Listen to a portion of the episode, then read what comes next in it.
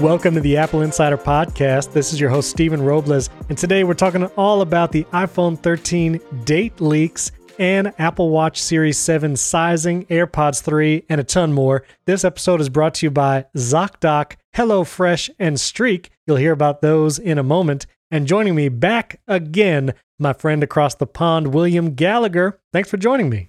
Hello, thank you. You you catch me live as I dig down the back of my uh, couch trying to find uh, all the money I need for the new iPhone. Yeah. Man, well, it is coming soon, and that's let's just hit it right now. There's been several leaks and corroborated sources that are pointing to an iPhone 13 event date being September 14th. That's a Tuesday, with pre orders for all model iPhone 13s being 17th, so the Friday after that event, and that the official launch, the date of availability, would be a week later on September 24th. Jon Prosser, who's a prominent leaker, he's leaked many things in the past, including iPad Air, AirTags, things like that. He corroborated those dates as well as Chinese publication IT Home. And so it's kind of all over the place. But man, we are looking at just about three, four weeks away from this event. It's pretty exciting. Yes, uh, three, four weeks. If I save £500 a week, I'll be able to get all of this. Easy.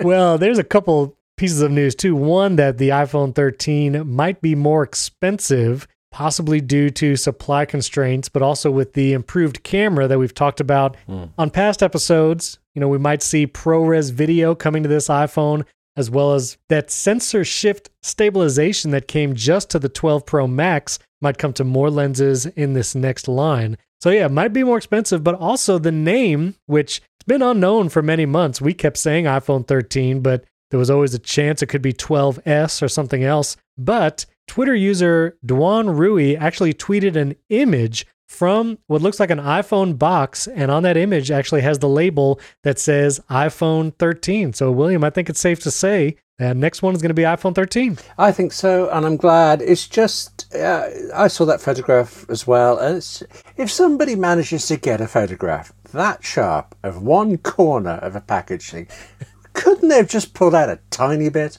and shown us it? It's just, it's like whenever you see photographs of UFOs, you you, you know you you see one frame. That's right. Like they didn't That's take right. a second one, because they, they've only photoshopped one of them. Yeah, I just this looks real, but you know. Yeah. It does look real. It has like the little pull tab with the green arrow, like Apple's product packaging, and it does say iPhone 13, not Pro or Mini, just says straight up iPhone 13. So that's interesting. Yeah. And the guy who tweeted it, Duan Rui, you know, there's been some news about Apple going after leakers yes. or people have been paying for products and leaks. And this was his tweet. He said, Let me emphasize again that I am not a leaker. I don't have firsthand information I am not a crook. No, he didn't say that last line, but but he said all that other stuff, like all the asterisks and disclaimers, trying to avoid an Apple lawyer army. I think. Do you know? I'm secretly rather pleased with myself there for recognizing the Nixon reference. Thank you. He wasn't Thank such a big deal here in the UK for well, some reason, but clearly, yeah, I, I, couldn't think of any quotes from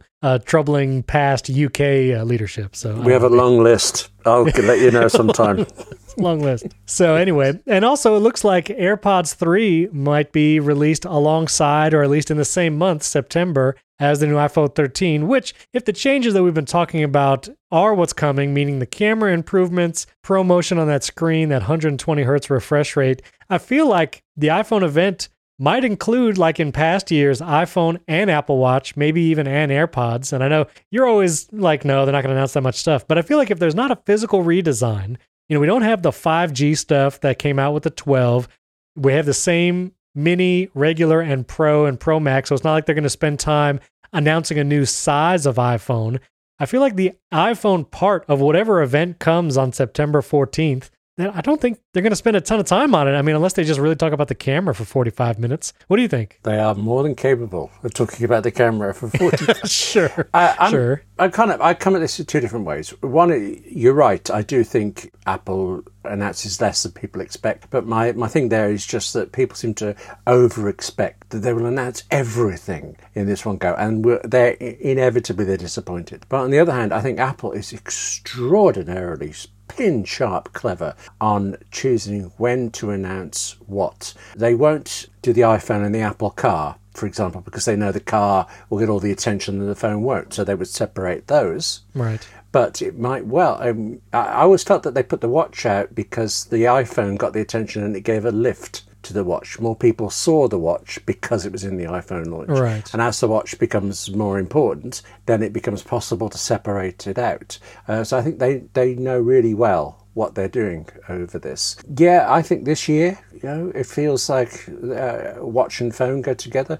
Watch, phone, AirPods. I don't know. What do you think to this story? I keep hearing that there'll be two Apple events uh, in the same month. So here's my thing. I'm actually going to go down. Here's the list of products. And you can let me know whether you agree or disagree, or if we're going to see any of these things either later in the year or maybe even 2022. But I think this fall, from September through November, we're going to see the iPhone 13, Apple Watch Series 7, AirPods 3, a new base model iPad and the redesigned iPad mini, M1X MacBook Pros, and possibly the M1X Mac mini. I do not think we're going to see a higher end iMac, but those are the products I think we're going to see in the fall. Do you agree or disagree with any of those products? Uh, you left out the Apple car. oh, excuse me. I'm sorry, let me put it at the end here. Sorry. Put the Yeah. Apple. One day I will be right. One day. Now there was a report. I was going to save it for later, but there was a report that Nobel Prize winner Akira Yoshino, he's a lithium-ion battery pioneer. He actually believes that Apple could announce some type of electric vehicle initiative by the end of this year. Not necessarily the car itself, but that they would allude to some kind of work they're doing in the field. I don't know credibility wise on that. He might be a Nobel Prize winner, but I don't know if that makes him an Apple leaker. So I'm not sure about Apple mm. Car, but Apple announcing that they might do a, an Apple car at this stage, I, I'm not sure it would even count as news, would it? Because there's so many regulatory filings, there's so many governmental requirements they've had to go through. If Apple isn't going to do an Apple car, they are putting an amazing amount of effort into gaslighting us about it. So to just, I don't, yeah, the next news has got to be here's the car. right. Or there's the car, I think. Though, you know, Yeah, I mean, they could again when Apple goes into a new product category, like they did this with the Apple Watch, they did this with the Trash Can Mac Pro. They announce it with availability like six to eight months later. The Apple Watch, the very first one, was announced in the September iPhone event, wasn't available till April of the next year. So you're talking about an eight oh, month true. lead time. So, you know, it is possible that Apple could announce something this November if it were a car that it would then be available like a year from now, July of 2022 or something. But I don't know. I'm just not feeling the car side. No, but I've just seen that you really did add it to the notes, the list coming up. So thank you very much. Yeah, yeah. Well, I want to know of, of those things. Let me run through it again iPhone 13, Apple Watch Series 7, AirPods 3, iPad and iPad mini, M1X MacBook Pros, Mac Mini M1X. Of those products, I think we're going to see all those release between September and November. And once we see if we agree or disagree on that, then we'll see how many events it'll take. But what do you think about those products? I I mostly agree. I, I think the Mac Mini could be next year. Uh, I've no basis for that at all. It just feels like of those, yeah. yeah, because we've got the Mac Mini, we haven't got a 16-inch MacBook Pro Right. yet. So that feels like more newsy for Apple, more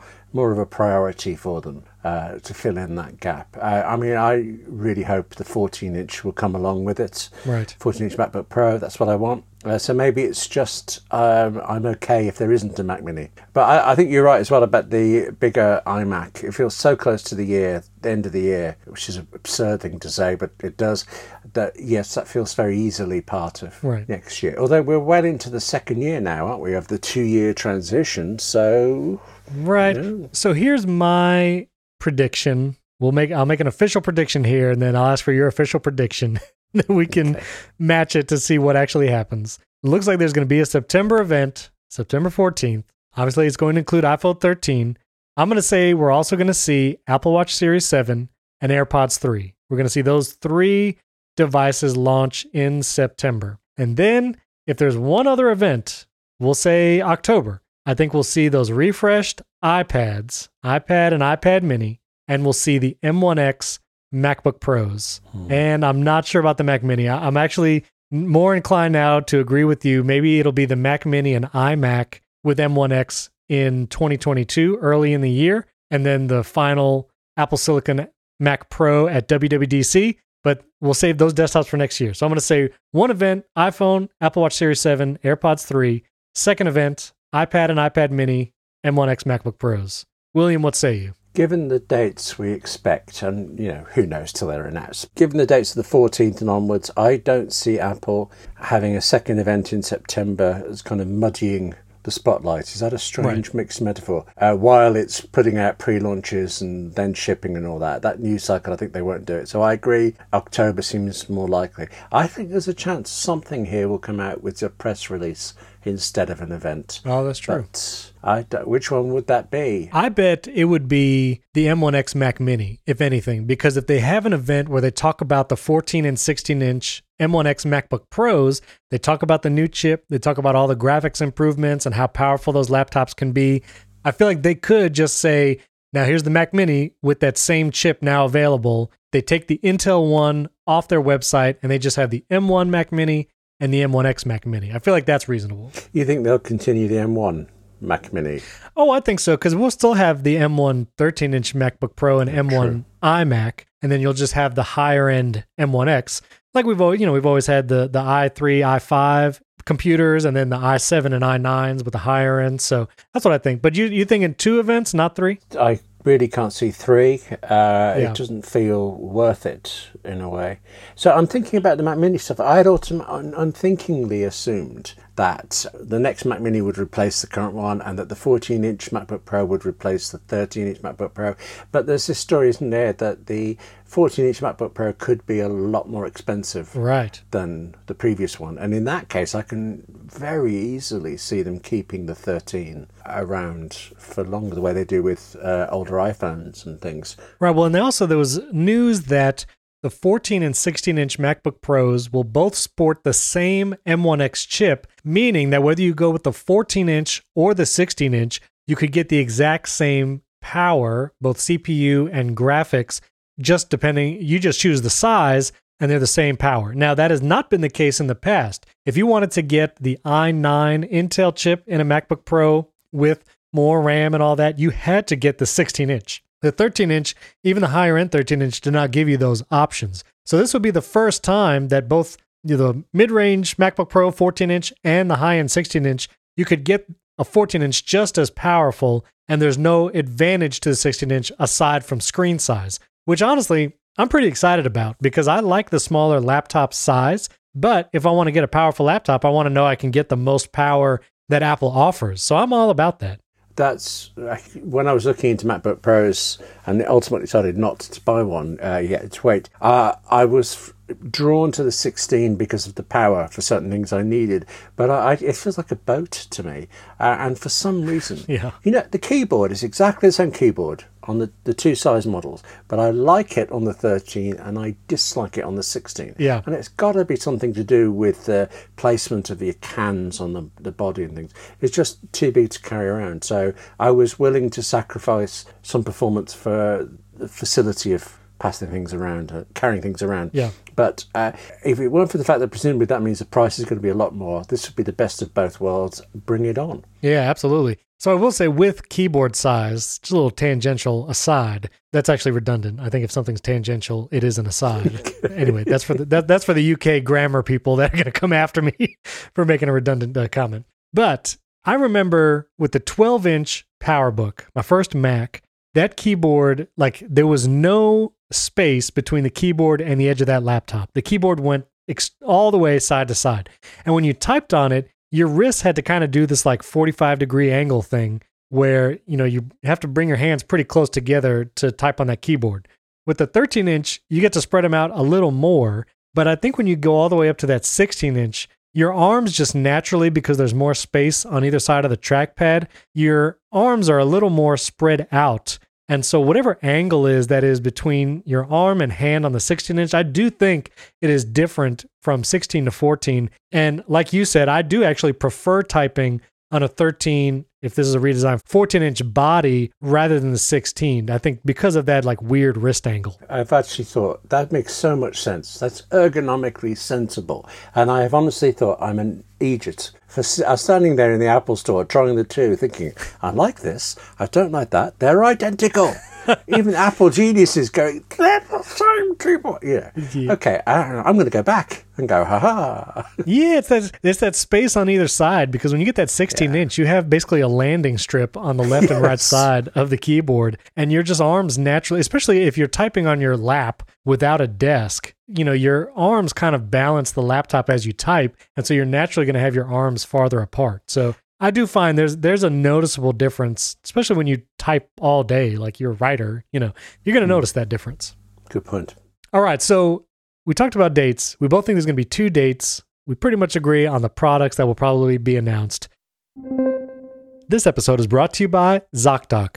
We've all had that experience where we need to find a doctor. We'll do the research, we'll find someone local, we get there, but they don't take your insurance. Well, you never have to experience that frustration again because ZocDoc is the easiest way to find a great doctor and instantly book your appointment. Just download the free ZocDoc app and you can find doctors in all the different specialties or general doctors in your area. You can even see their little picture, you see ratings for local doctors, and you can even make an appointment right there in the app. You don't have to make a call, which again, one of the worst parts about making an appointment or for a doctor's office is getting on hold or trying to find somebody to make an appointment, but you don't need to do that anymore. With ZocDoc, you can search for local doctors who take your insurance, read those verified patient reviews, and they even do in person or video chat appointments. Whether you need a primary care physician, dentist, dermatologist, eye doctor, ZocDoc has you covered. Go to ZocDoc.com slash Apple Insider and you can download the ZocDoc app to sign up for free. Every month, millions of people use ZocDoc, and I'm one of them. If I need to find a doctor, I don't try to search online anymore or look up on maps and see which ones are in my area. I go to the ZocDoc app, search for what specialist I need, and then I just have a list right there. And I love that you can even get appointments same day and you can see which are available right now, same day, or in the next couple days. You see those reviews. It's just the best experience for booking a doctor's appointment. ZocDoc makes healthcare easy. And now is the time to prioritize your health. So go to ZocDoc.com slash Apple Insider and download the ZocDoc app to sign up for free and book a top rated doctor. Many are available as soon as today. That's ZocDoc.com slash Apple Insider. ZocDoc.com slash Apple Insider. That link will be in the episode show notes. Our thanks to ZocDoc for sponsoring this episode. Now, William, what are you going to upgrade to? If all those products do come out between September and October of this year, what are you going to be upgrading, William? Uh, well, there's the sensible answer, and there's the the actual answer. Um, Now you have a you have a 12 Pro, right? Right now. yes. What Apple Watch do you have? Uh, Series 4. Okay, Actually, that's the um, one. So I am drawn to the 7 uh, for it, just based on the fact that it's going to have everything the 6 does and something more. Right. Whether or not it's got this redesign or not. Uh, I, I like the idea of an always on thing. So it wasn't enough to make me upgrade to the 5, wasn't quite enough to make me go to the 6, but with 7, it just needs maybe a little bit Yeah, of something else. right. like a, a redesign that would pull me. Uh, I have the 12 Pro, but I also I have last year's 11 Pro as well. I like to keep uh, the current phone and the one before because I use them both, and uh, good to have a spare. And I once got caught out not having a phone because it broke. Uh, I might trade in the 11 and go for a 13. Uh-huh. Um, And uh, I find I automatically go for the Pro models, and I don't know if that's just because uh, I, I think I'm a pro, you know, and I'm not really. Hey, you're a professional, William. You write about Apple stuff. Yeah, You're a you're a professional. Have you seen my photography? I mean, you know, that's that's I've seen your videos, 58 keys. It's good stuff over there. Oh, thank you, thank you. And that is filmed on the 12 uh, using. That's what I'm saying. Pro. Yes, Right, exactly, exactly. quite likely the 13 Pro. I want the Series 7. I am still trying to budget for a MacBook Pro, but uh, I was working on a project that needed one. In the end, I actually, rather than spend it on the 13, uh, I bought uh, an iPad Pro. Well, So that's kind of affected my budget a lot. But I love the iPad Pro 11 inch Right. thing. So uh, M1, right? M1, yes, that was actually part of the decision process for it. You know, I thought this is going to last me. This can do what I need. A lot of the work I had this particular project, it's fine on the iPad. Yeah. So maybe I don't need the MacBook Pro, but we're talking MacBook Pro here. It's not about need; it's total want, isn't it?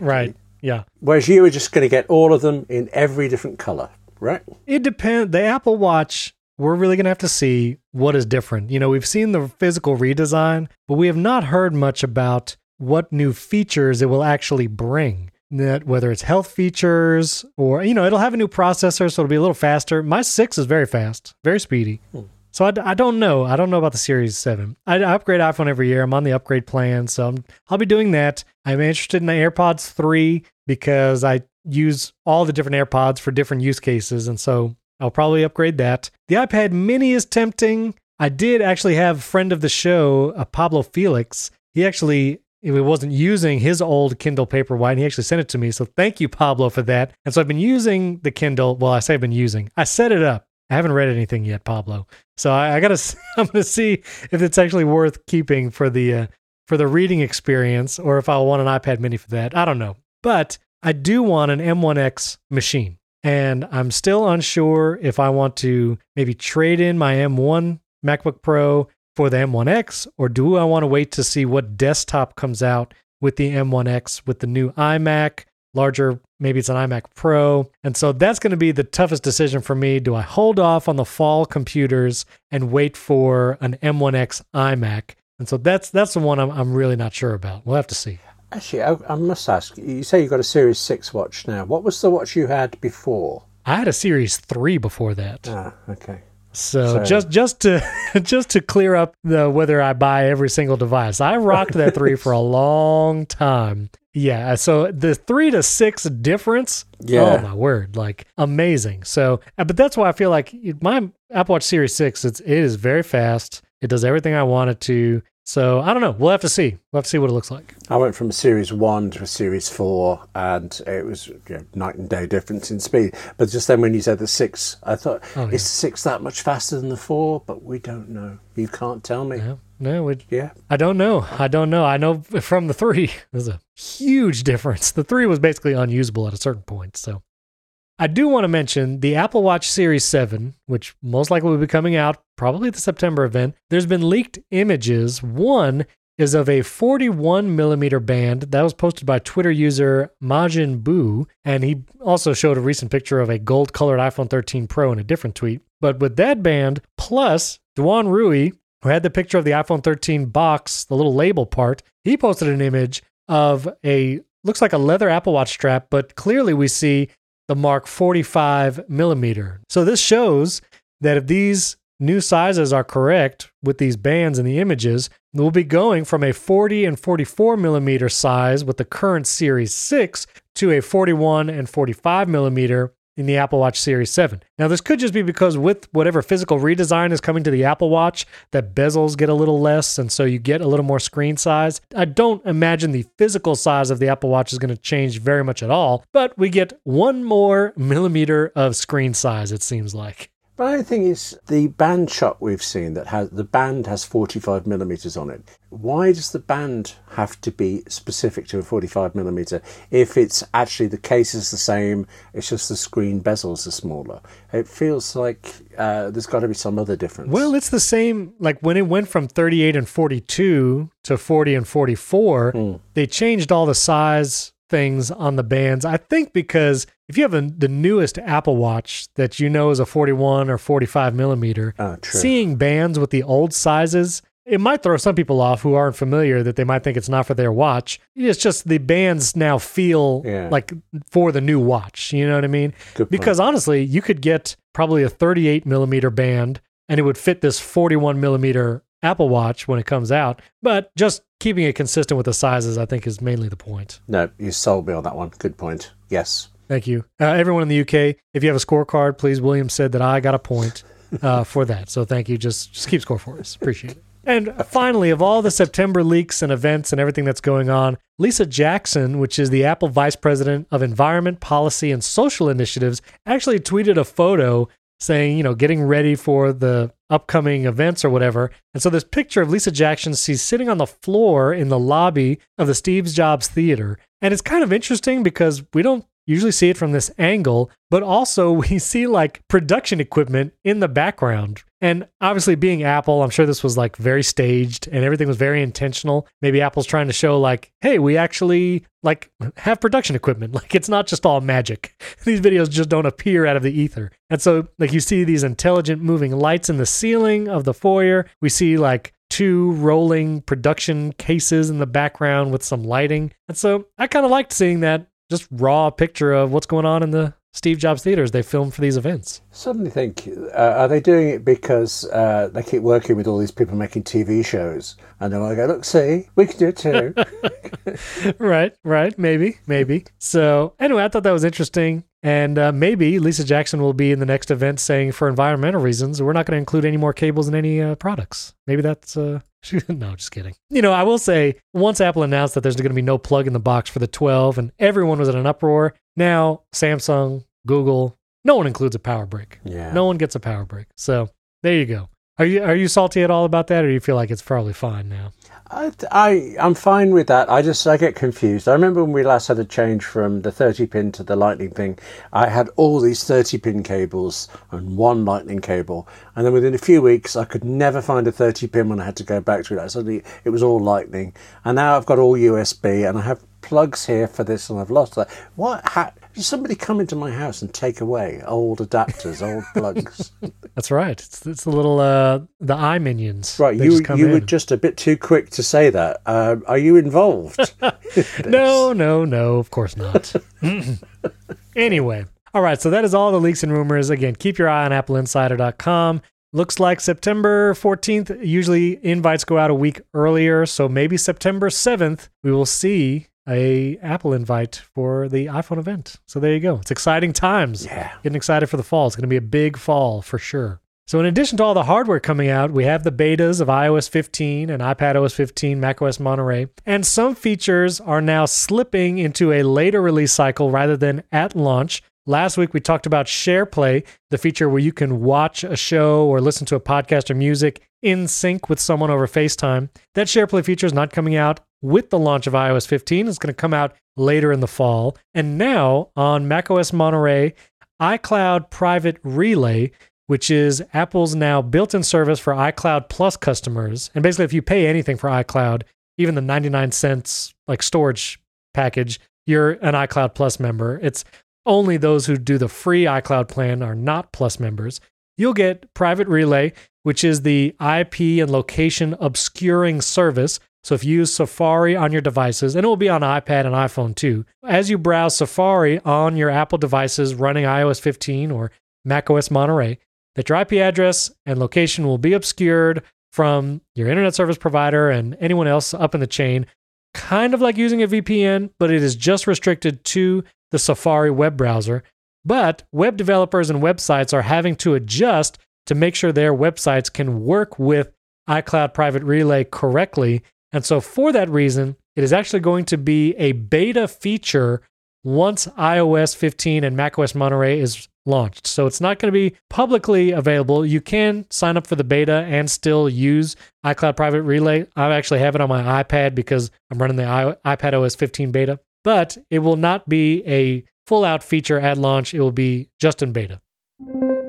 This episode is brought to you by HelloFresh. HelloFresh is America's number one meal kit where you get fresh, pre measured ingredients and mouth-watering seasonal recipes delivered right to your door. We're entering a busy season now going into the fall where we got school starting and holidays coming up. And HelloFresh can save you tons of time by just giving you incredible recipes and all the ingredients you need to make those meals. So save time from meal planning and shopping in the grocery store and get fresh ingredients with incredible recipes delivered right to your door. HelloFresh's family friendly menu is a big win for back to school season with easy, delicious recipes for drama free dinners. And HelloFresh offers 50 menu and market items to choose from every week. From vegetarian meals to calorie smart choices to extra special gourmet options. And HelloFresh is over 30% cheaper than shopping at grocery stores with pre portioned ingredients that ensure you won't spend money on excess food that ends up going in the trash. I've tried many meals from HelloFresh and they are all delicious and easy to make. Just listen to some of these recipes they got going on right now. A one pan shawarma spiced chicken and rice, one pan cheesy black bean tacos, and even a zucchini, mozzarella, and sun dried tomato panini. Delicious recipes. All the instructions are super easy to follow. You get the recipe cards and they're illustrated nicely, step by step instructions, and all the ingredients. Here's everything you need to make the meal. And I didn't cook a lot of dinners personally before, and HelloFresh makes it easy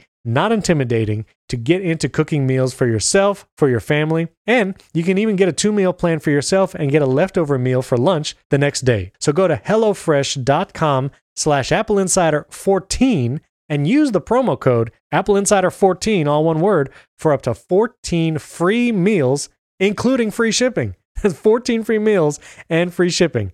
That's HelloFresh.com slash Apple Insider 14. That's the website and then use the promo code Apple Insider 14, all one word. Our thanks to HelloFresh, America's number one meal kit, for sponsoring this episode. Is it time to confess I've gone all in on the betas?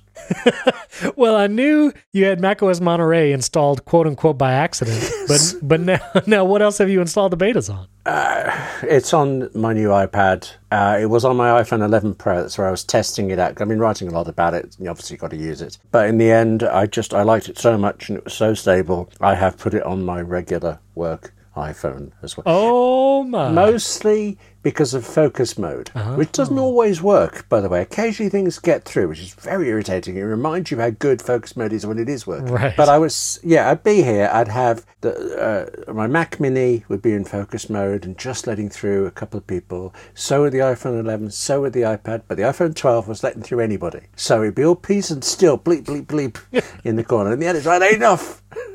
I put it on, and So you have it on everything. yeah, and I'm almost entirely, completely, a bit nearly glad.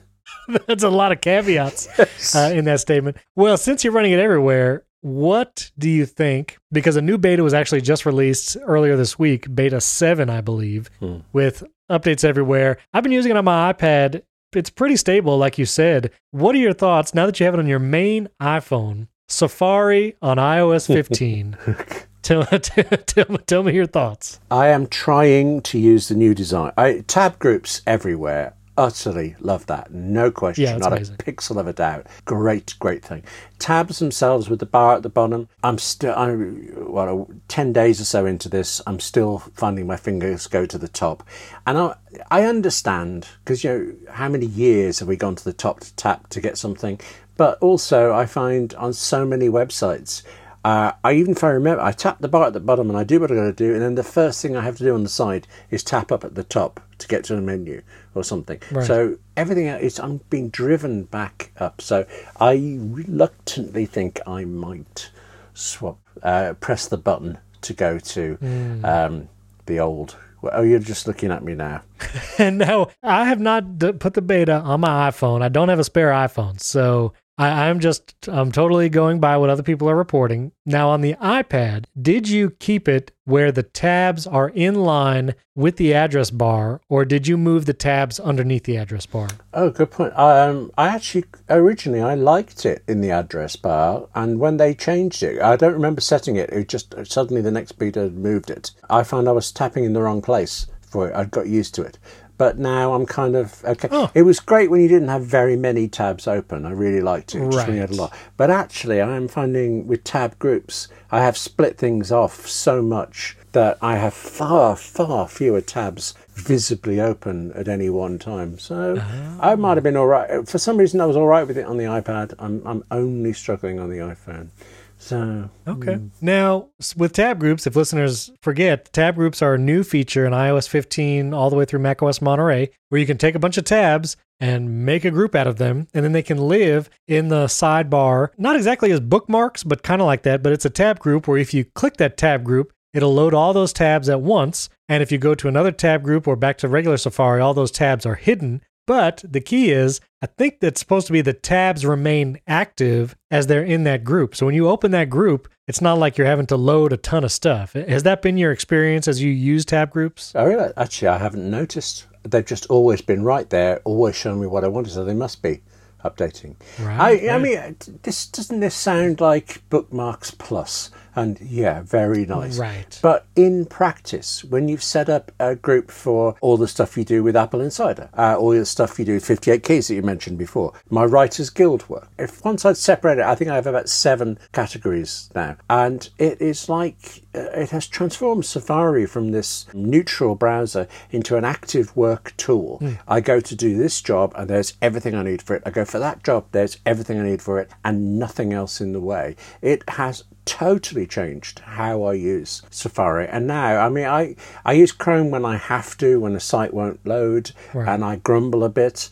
now, I don't care what Chrome does, it can't match this.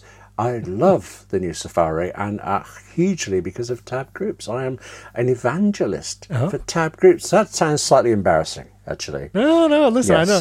Uh, CGP Grey, you know, he's on the Cortex podcast. He's all about those tab groups. He went all in on the betas for that feature alone. And if you do a lot of research or you just work in a bunch of different websites that you have to access regularly and you kind of compartmentalize, well, these websites are for this part of my job and these websites are for my side gig, tab groups are really useful. I've, I've started a couple on my iPad and I'm sure they'll be even more useful when they sync across all my devices like yours. Yeah, oh, that's the thing, isn't it? You set it up on one, there it is on the other. I, I Right. yes, you have to set it up first. I'm honestly surprised. I think actually, if I hadn't been writing about features in uh, Mac OS Monterey particularly, I would have just kind of got around to them at some point. But I had to look into it, and once I'd set up a couple. And then after a few days of using it, when I'd finished writing about it I, and finding how much use, more useful it was, then it's kind of grown for it. And now uh, I am a convert and relieved to hear that I'm not the only one. Actually, though, I'm such a convert. If I was the only one, I'd still be a convert.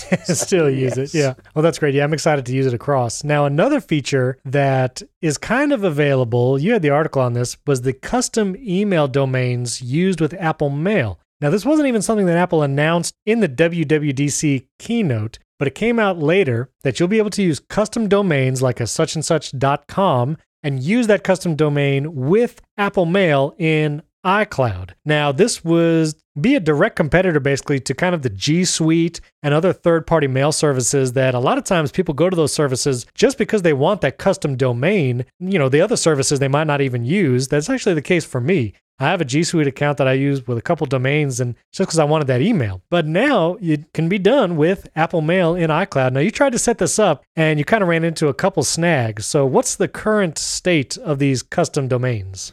I honestly, I'm wondering if I'm just misunderstanding the whole thing. I own some domains. I would like to have them come into mail. And you go through this process and it says, so what's this domain you own? You put it in. What's the email address you want for it? And it sends an email, a verification email. You know, the usual thing. It sends a verification email to that address. So you can go to where you usually get it, confirm it's you. That's the bit. A couple of days now, I haven't had any of the verification emails that I keep sending for it. So I just assumed things weren't working. I look at what other people are doing testing on this, and it's quite funny actually. You look at something, you think, uh, you didn't get one either, did you? but then I think Federico Viticci has said that he has and he's set it up and it's working fine for him. So maybe I'm making a mistake somewhere, but I did actually find a bug. I have an address uh, that is WG at a domain name and it accepted the domain name but it told me it wouldn't allow wg at because that is too short. Uh, that is that is a real address that honestly works. So somewhere somebody in apple doesn't think anybody has two uh, Two letter and actually i get an amazing number of emails um, spam emails to various two letter combinations at that particular website. So there's a lot of people out there with two letter fixations but not using I mean, when you're having to tell people your email address over and over again, either over the phone or on a business card, I mean, shorter is better. Sure. You know, it's always nice where it can be easily heard and understood. Now, I am seeing in the screenshot of the article, which I'll include in the show notes, you can do this with up to five custom domains. And then you can also add a custom domain to everyone in your family and they can use it, hmm. but there'll be three email addresses per domain there. Now, for a lot of people, that might be enough, but I'm kind of a domain hoarder. And I have many, many domains Yeah. that I also connect to my uh, G Suite account as aliases. So I was considering this at first, but now I'm like, hmm, I don't know if I can move them all over. So It's funny We'll see. thing, isn't it? it? Feels like most people will never care about this. Those who find a use for it find a lot of use for it. Uh, and will want more than this. Right. I can only imagine that this will just get bigger and bigger, and they will allow more and more as it settles yeah. in. So for sure. come back, tune in next year. Let's see. That's right. Maybe later this year. We'll see. We'll see. Now, a new feature that is actually available now is in Apple Maps, which Apple announced that this was coming a while ago, and now the feature is live. But when you open the Apple Maps application, like on your iPhone, and you select businesses, I have found it work most consistently with restaurants. If you click a restaurant, hmm. there is now the ability to thumbs up or thumbs down an establishment or business, and also add photos to that business location. This is kind of the beginning of the effort to eliminate that Yelp integration, which, if you look at a location in Apple Maps, any photos and reviews are pulled automatically from Yelp. And surely Apple would love to not have that Yelp integration with all their Apple Maps data. So, this is Apple now trying to encourage users of the iPhone to rate and submit photos for businesses. And you could do it even now. I've actually done it for a few. For some reason, it doesn't work as much for hairstylists and salons. I have not been able to leave reviews for those. But for restaurants and a lot of other businesses, it definitely works. I'm checking right now if my photo submitted has been added to the thing. It has not yet. It's not been added yet. But uh, yeah, you can do it. Have you done any of this for businesses or restaurants? Uh, this is kind of old hat for me. I think we've had this feature in the UK for ages for some reason because it rolled out in other places before the US. Oh. Uh, so I knew it was there and I found it and I looked and I've just rechecked in case I was getting this totally wrong. And now I can do at least a thumbs up, thumbs down on Frank's Grill and Coffee House, which is apparently quite close to me and I've never heard of it before. So I won't judge until I've been uh, for it. Okay. Um, I think my, my thing is uh, I I'm not very keen on uh, thumb up, thumbs down, or star ratings because I feel like it averages out. Uh, you're going to have people who actually work for the restaurant versus people who work for other restaurants, uh, giving it one and five stars, and it'll average out. I will read text reviews of things and try to see what looks persuasive about it, but I don't tend to rely on it. It's is it nearby? Does it does it sound like it's open? Is it edible? yes. Good enough. Mind you, I've been in lockdown so long, I'll go anywhere. Right, right. Two stars? I'll take it. Deal. Let's do it. this episode is brought to you by Streak. As a founder or business owner, you know what it's like to run your entire business from your inbox. Between sales, recruiting, and fundraising emails, things can get messy quickly. But Streak is a CRM designed to help you stay on top of each part of your process and your inbox without ever leaving Gmail. Streak gives you tools for email tracking, mail merges, and snippets to save time and scale up your email efficiency. In just a few minutes, you can set up pipelines right inside your inbox to start tracking your contacts and emails through each process. Streak helps you collaborate by sharing emails and pipelines with your team members, whether you work in an office, out in the field, or on a remote team. And pipelines are completely customizable so you can track processes and details specific to your business. Access your pipelines on desktop or the mobile app to add and share information in meetings at job sites or however you work on the go. I've used lots of CRMs in the past, and the thing about using a separate CRM is you still have to deal with email. You'll always have to deal with email from clients and work people, and using Streak can help streamline the entire process where that CRM lives in the same place where you have to do your email, right in your inbox, and it just makes everything easier. Sign up for Streak today at streak.com slash Apple Insider and get 20% off your first year of their pro plan, their most popular option. That's streak.com slash Apple Insider for 20% off their pro plan. S-T-R-E-A-K dot com slash Apple Insider. And that link will also be in the episode show notes. Our thanks to Streak for sponsoring this episode. So I do want to mention For All Mankind, the show on Apple TV Plus. They had season two recently. Season three is already filming. Love that show. It actually won an Emmy for Outstanding Innovation in Interactive Programming. Didn't know that was a category for the Emmys, but it was because of an augmented reality app that Apple launched alongside the TV series. So pretty cool. One of my favorite shows on Apple TV Plus got an Emmy. Yeah, it's just what has a science fiction program got to do to win a, a, a real Emmy?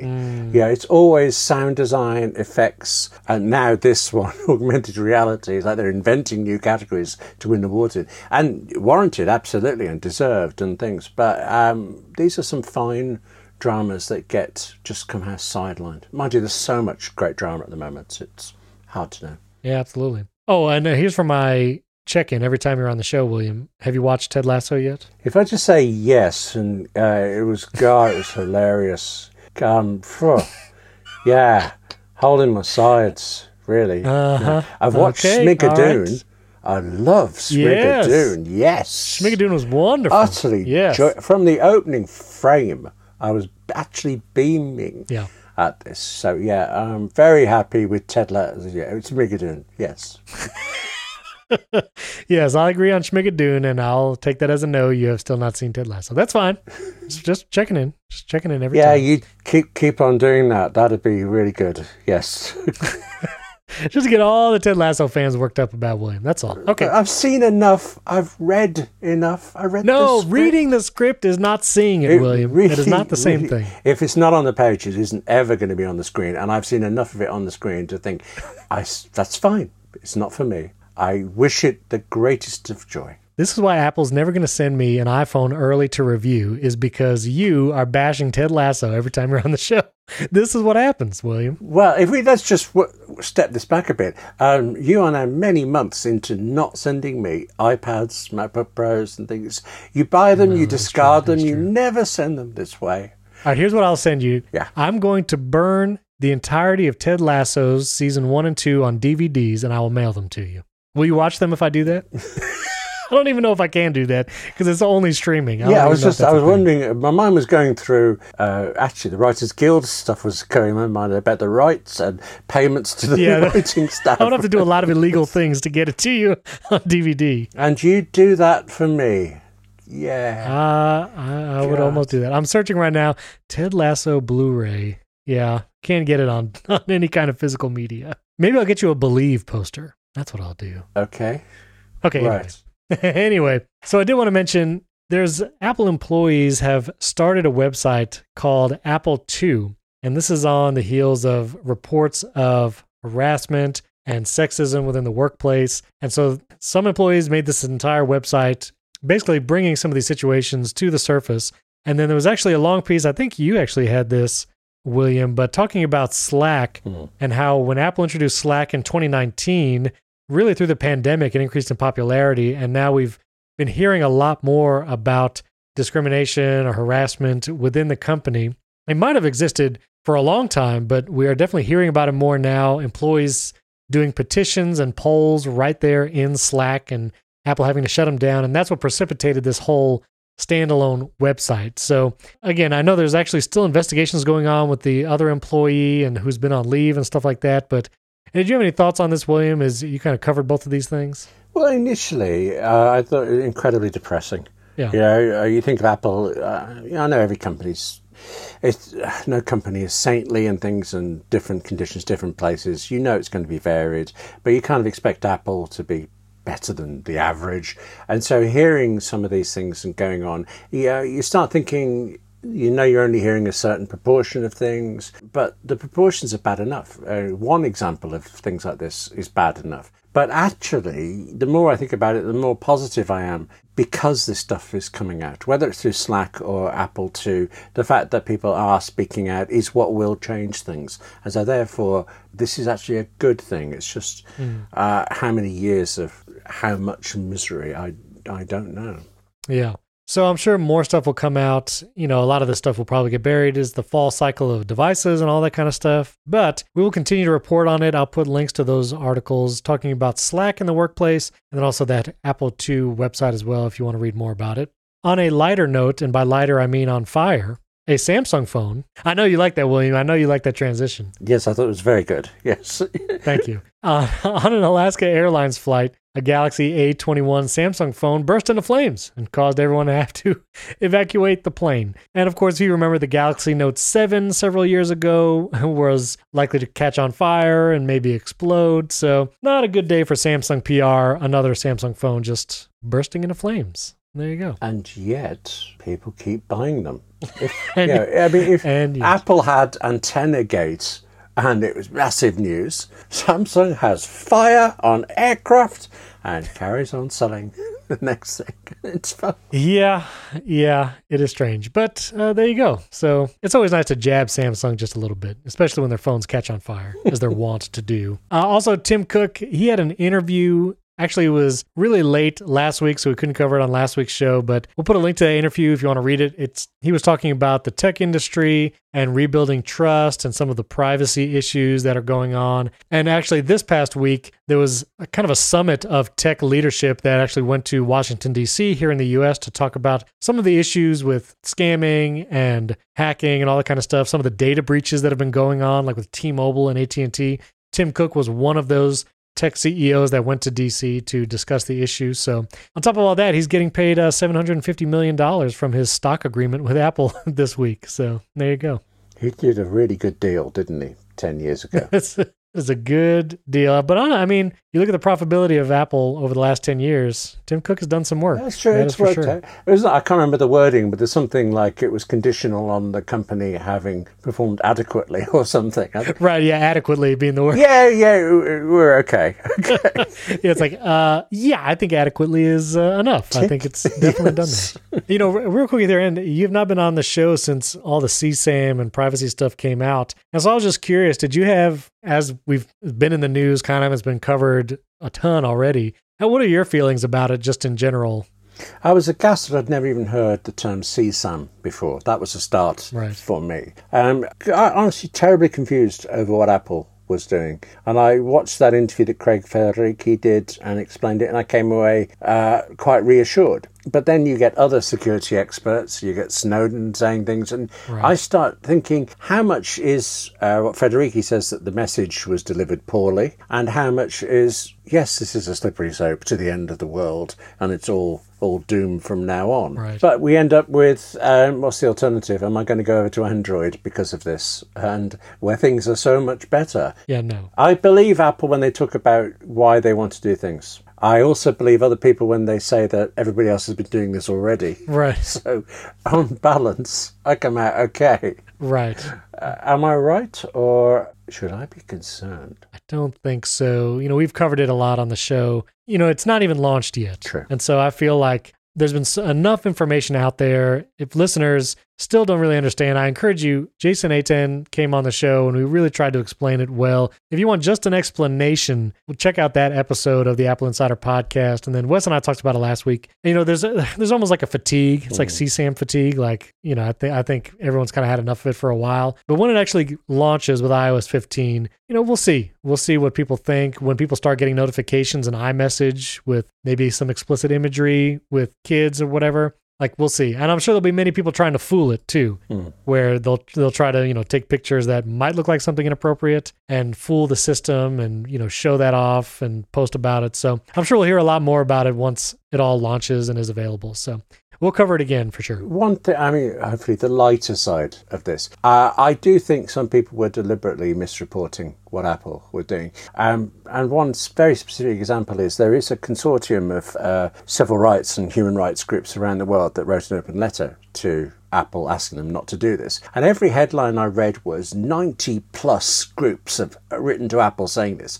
But I got the letter. And at the bottom, there are all the signatures, and there are 84 of them. Wow. And it's like, if you can't even, all I did was copy the list, pop into numbers, see what the number of the bottom cell was, done. Yeah, I, level of detail in this reporting was um, uh, underwhelming. Yes. Right. Yeah, for sure. Well, just two quick bonus things before we close out the show. One, YouTube has actually finally launched picture in picture as a feature to YouTube premium subscribers. Now, if you are a YouTube premium subscriber, I think it's like the $10 a month plan where you don't have to watch ads on YouTube.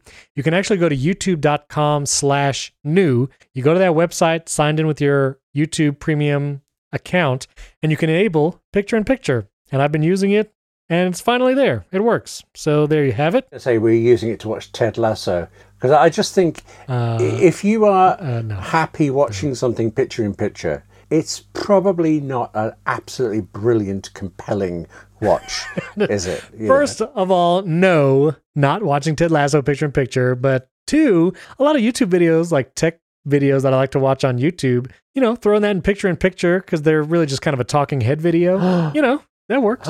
Do you know how much work uh, I've I've got a 58 keys that comes out next week, which is actually timey wimey. You know, uh, it fast winds itself to the good bits and then goes back and all this. Do you know how much effort went into that? And you're just going, yeah, yeah, whatever. Let him talk. It's fine. Yeah. Oh, this is more interesting. No, no, listen, I know it takes lots of effort. I make videos too, but There you know, go. Picture in picture is good. It's good. And lastly, just want to throw this in at the end. Uh, new shortcut. I don't know if you have a shortcut that you've been liking recently, but for one of my tasks every week, I've kind of need to know a word count quickly for a piece of text that I'm writing or actually having to read in like a discussion board. And so I developed a shortcut. It's pretty simple, but basically you can select some text, hit the share button, tap this shortcut, and it will show you a quick look with the amount of words in whatever the text it is that you selected. So it's quick word count that you can use anywhere where you can select text. And I'll put a link to that Siri shortcut if you'd like to download and use it on your own in the podcast show notes. Right. So you can enjoy that. I'm having that. Yeah. yeah, absolutely. Did you have Thank you. you have any shortcuts you've been using recently that you just Well, I've, love? frustrating ones. I used to have. Uh, it's now working again, but for a while I had this thing that would automatically change my um, Apple Watch face at certain times or in certain places, and suddenly that just ceased working uh, over the new betas. I'm not using the watch beta, but iOS was just saying you can't do it. You need an app to in, you need to install an app, and wouldn't even say what the app was. And I just noticed in uh, beta seven that the change face is back uh, in shortcuts. So that's the one I'm I'm now reinvestigating all of those and rebuilding them from scratch, having ripped them apart earlier. Yes. Very good. Well, that's it for the show. Listeners, reach out to us. You can tweet at William and myself. Our Twitter handles are in the show notes. You'll also find links to everything we talked about, including that word count shortcut, the YouTube picture in picture link, all of that. You can support the show at patreon.com slash Apple Insider or right in Apple Podcasts directly. You can even do a free trial. When you support the show, you get an ad-free version every week, early access, and into our private Discord channel just for podcast supporters. If you haven't yet, we'd greatly appreciate a five star rating and review in Apple Podcasts. That helps the show in the top charts. We're actually in the top 20 in the UK, All most likely because of William, you know. Um, no thanks to the Ted Lasso knocks, but, you know, appreciate appreciate you bringing that to the UK. You know, It's me. It is me. Clearly, everybody. On, Yeah, that's, obvi- that's what it is. Obviously. yeah. They're not here for my British accent, that's for sure. And you can also check out HomeKit Insider, the show Andrew O'Hara and I do every Monday about HomeKit and smart home devices, and the Apple Insider Daily podcast, where you get the top Apple News headlines in just a few minutes. Thanks for joining us this week. We'll catch you next time.